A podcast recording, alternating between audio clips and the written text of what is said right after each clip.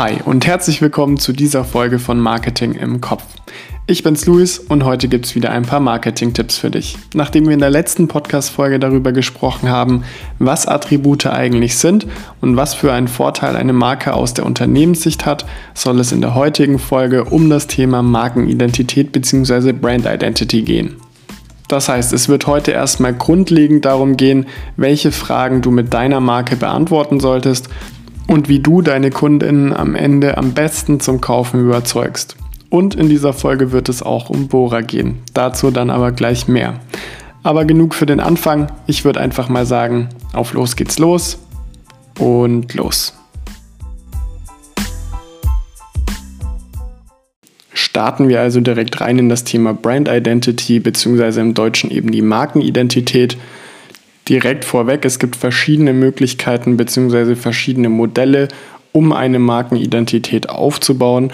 Und da sind wir im Prinzip schon bei der ersten Funktion, nämlich, dass man die Identität einer Marke quasi plant.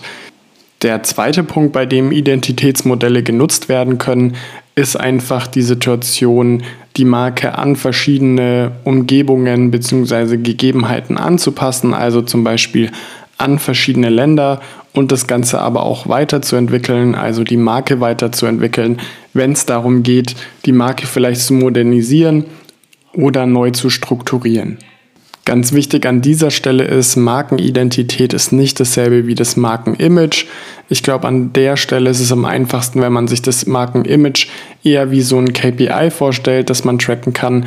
Und bei der Markenidentität, da geht es eher darum, wofür soll die Marke stehen, was möchte ich als Unternehmen kommunizieren und wofür soll meine Marke quasi bekannt sein.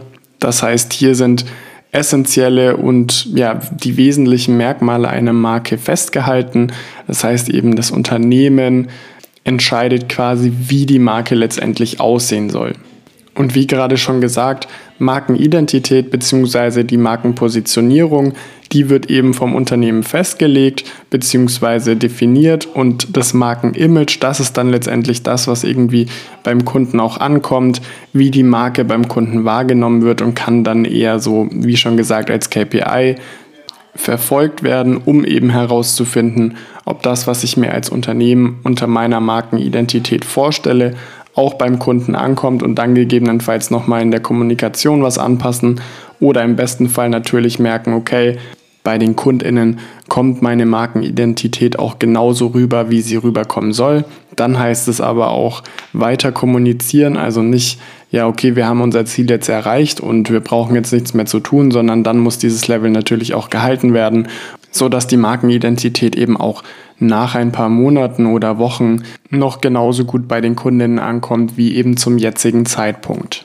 Wenn du dich jetzt fragst, wie du das am besten machen kannst, wie du für dich am besten eine Markenidentität definieren kannst, beziehungsweise wie du eben für die Marke, für die du zuständig bist, eine Identität definieren kannst, dann ist es am einfachsten, wenn du dir einfach zu verschiedenen Punkten Fragen stellst und die dann quasi aus Sicht der Marke beantwortest.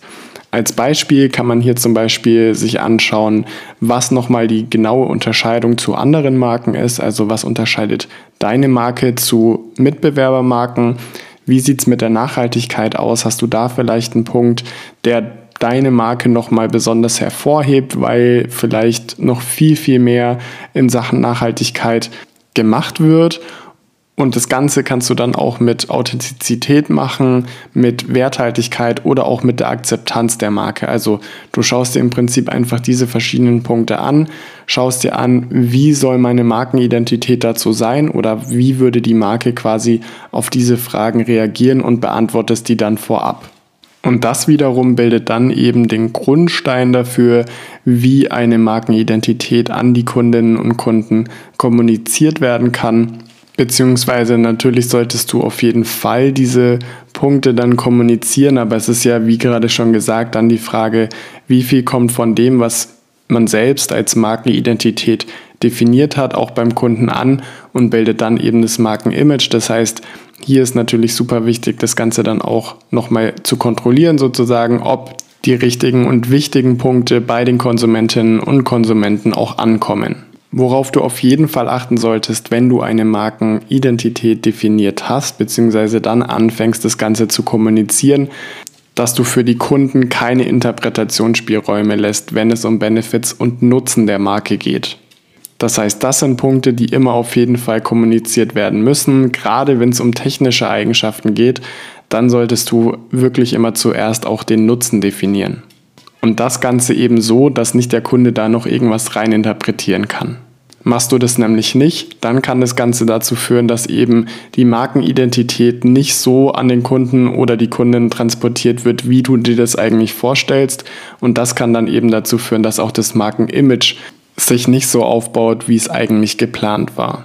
Also du hast jetzt deine Markenidentität formuliert und definiert und hast dem Kunden oder der Kundin zuerst eindeutig den Nutzen klar gemacht. Und dann hast du natürlich im besten Fall schon mal die ersten potenziellen Interessenten an dem Produkt. Die sagen dann, das ist wirklich ein guter Nutzen. Worauf basiert denn dieser Nutzen? Da spricht man dann auch vom Reason to Believe. Das heißt, an der Stelle musst du dann klar machen, was genau der Vorteil von deiner Lösung gegenüber allen anderen Lösungen ist, die es eben auf dem Markt gibt. Und jetzt können zwei Sachen passieren. Zum einen kann es sein, dass der Kunde oder die Kundin sagt, ah, das ist wirklich ein besonderer Vorteil von deiner Lösung und kauft das Produkt direkt. Oder die Kundinnen und Kunden, die an dem Produkt Interesse haben, wollen dann noch weiter wissen, auf welchen Attributen, beziehungsweise wir hatten das auch in der Folge, in der es um Attribute ging, Merkmale genannt. Das ist vermutlich einfacher. Auf welchen Merkmalen beruht dieser wirklich besondere Vorteil gegenüber eben allen anderen Lösungen? Dann kann der Kunde nämlich sagen, ah, das ist wirklich ein besonderer Vorteil, weil ich kann mein Problem jetzt mit diesem Produkt lösen wegen den und den und den Merkmalen.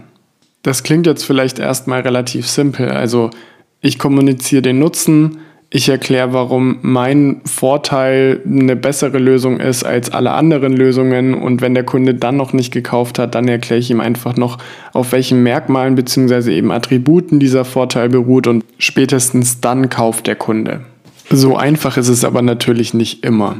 Je nachdem, was für ein Produkt man eigentlich verkauft, dauert das Ganze natürlich länger, also über Wochen oder Monate, bis dann letztendlich die Kaufentscheidung gefallen ist. Bei anderen geht es deutlich schneller. Wichtig ist es dann aber, wenn es länger dauert, in der Kaufphase immer wieder zu zeigen, warum du die bessere Lösung hast als alle anderen und auf was für Merkmalen das Ganze beruht. Um den Kunden bestmöglich zu erreichen, ist es natürlich noch wichtig, dann auch zu wissen, was hat der Kunde oder die Kundin eigentlich für einen Wunsch oder was stellt er sich unter dem Produkt XY vor und was sind tatsächlich deine Benefits, die das Produkt auch liefert. Also da solltest du auf jeden Fall eine Verbindung herstellen und dem Kunden auch aufzeigen, pass auf, du hast den Wunsch und wir können diesen Wunsch bedienen mit dem Benefit, das unser Produkt hat. Jetzt kann es dir natürlich passieren, dass der Kunde oder die Kunde noch viel, viel mehr Wünsche an das Produkt hat. Also er wünscht sich noch viel, viel mehr Lösungen für verschiedene Probleme dann ist es wirklich wichtig herauszufinden, was kann ich mit meinem Produkt wirklich lösen, was sind bei mir die Benefits bei meinem Produkt und die dann auch kommunizieren. Also es bringt an der Stelle nichts, dem Kunden irgendwie weiß zu machen, du kannst auch noch viel mehr mit dem Produkt und dann stellt sich nach dem Kauf heraus, dass das gar nicht stimmt. Das führt dann natürlich zu Unzufriedenheit und das bringt deine Marke dann im nächsten Schritt natürlich auch nicht viel weiter. Ich glaube, dazu muss ich nicht viel sagen damit für dich ganz klar wird, was es bedeutet, den Wunsch des Kunden mit dem Benefit deines Produkts zu verbinden. Und wie das genau funktioniert, möchte ich dir jetzt nochmal an einem Beispiel konkreter machen. Der ein oder andere kennt es vielleicht auch schon. Ich habe das schon mehrfach in verschiedensten Büchern und LinkedIn-Posts und sonst was gelesen. Aber es zeigt ganz gut das Prinzip dahinter. Angenommen, du stellst Bohrer her, also die Köpfe von Bohrmaschinen und die willst du jetzt irgendwie an den Mann oder eben auch die Frau bringen. Dann reicht es eben nicht einfach zu sagen, hey, guck mal, ich habe hier einen Bohrer, mit dem kannst du bohren. Das wird niemand kaufen, also vermutlich zumindest nicht. Und wenn du zufällig Bohrer herstellst und es schaffst, dann lass mich gerne wissen, wie das bei dir funktioniert. Der Großteil der Kundinnen und Kunden wird das Ganze aber eben nicht kaufen. Und ich denke, das ist auch für die meisten nachvollziehbar. weil warum sollte ich? Das so ähnlich wie wenn man sagt, das Wetter ist schön, weil das Wetter schön ist. Okay, ist ein Fakt, aber wie kriege ich es denn jetzt hin, dass der Kunde eben doch kauft? Und hier hilft es einfach, sich vielleicht mal in die Situation des Kunden reinzuversetzen. Also vielleicht hat der Ehemann oder die Ehefrau der Person ein schönes Bild geschenkt und das will die Person jetzt aufhängen. Oder, oder Oma und Opa haben vom Enkelkind ein Bild. Oder es ist ein Familienzuwachs hinzugekommen und jetzt soll von dem frischen Enkelkind, Baby, ein Bild aufgehängt werden. Damit dieses Bild aber aufgehängt werden kann, muss eben ein Haken oder irgendwas zum Befestigen in die Wand.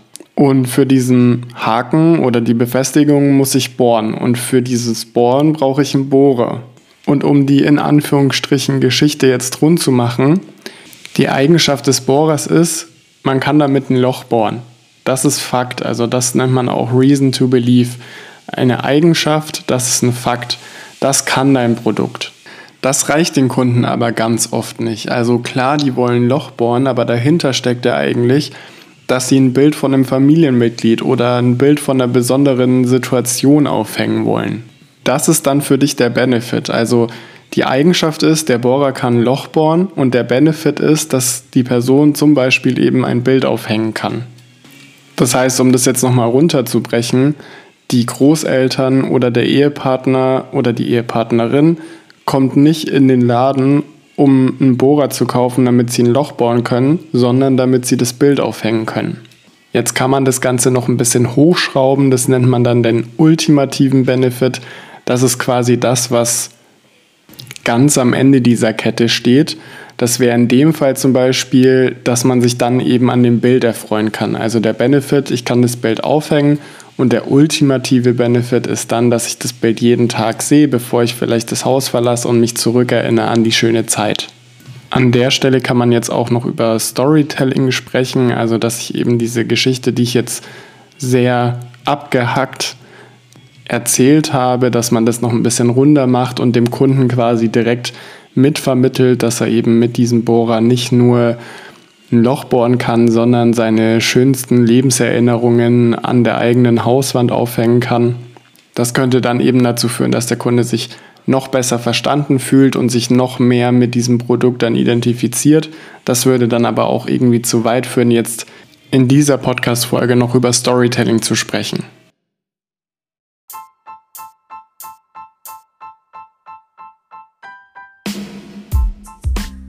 Das war's für heute auch schon wieder. Heute haben wir über Brand Identity bzw. Markenidentität gesprochen.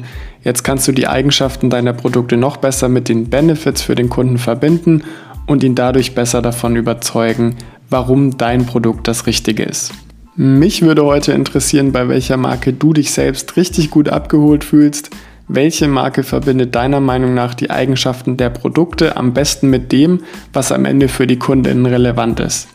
Wie immer, alles Wichtige zu Folge und die Frage findest du in den Show Notes oder unter deinem Player. In der nächsten Folge mit Marketing-Tipps gehen wir dann noch ein bisschen mehr auf die Identitätsmodelle ein. Das heißt, heute gab es sozusagen die Grundlage und nächste Woche erfährst du dann noch mehr darüber, wie du eine Markenidentität aufbauen kannst. Übrigens, vermutlich am Dienstag wird das Interview mit Marc Weidinger online gehen. Er ist Agenturgründer, Geschäftsführer und CMO und es ging vor allem um Paid Social und Tracking-Lösungen in Zeiten von iOS 14 und dem Cookie-Sterben. Das war wirklich eine super Folge. Ich habe viel gelernt und ich hoffe, du kannst auch das ein oder andere für dich mitnehmen.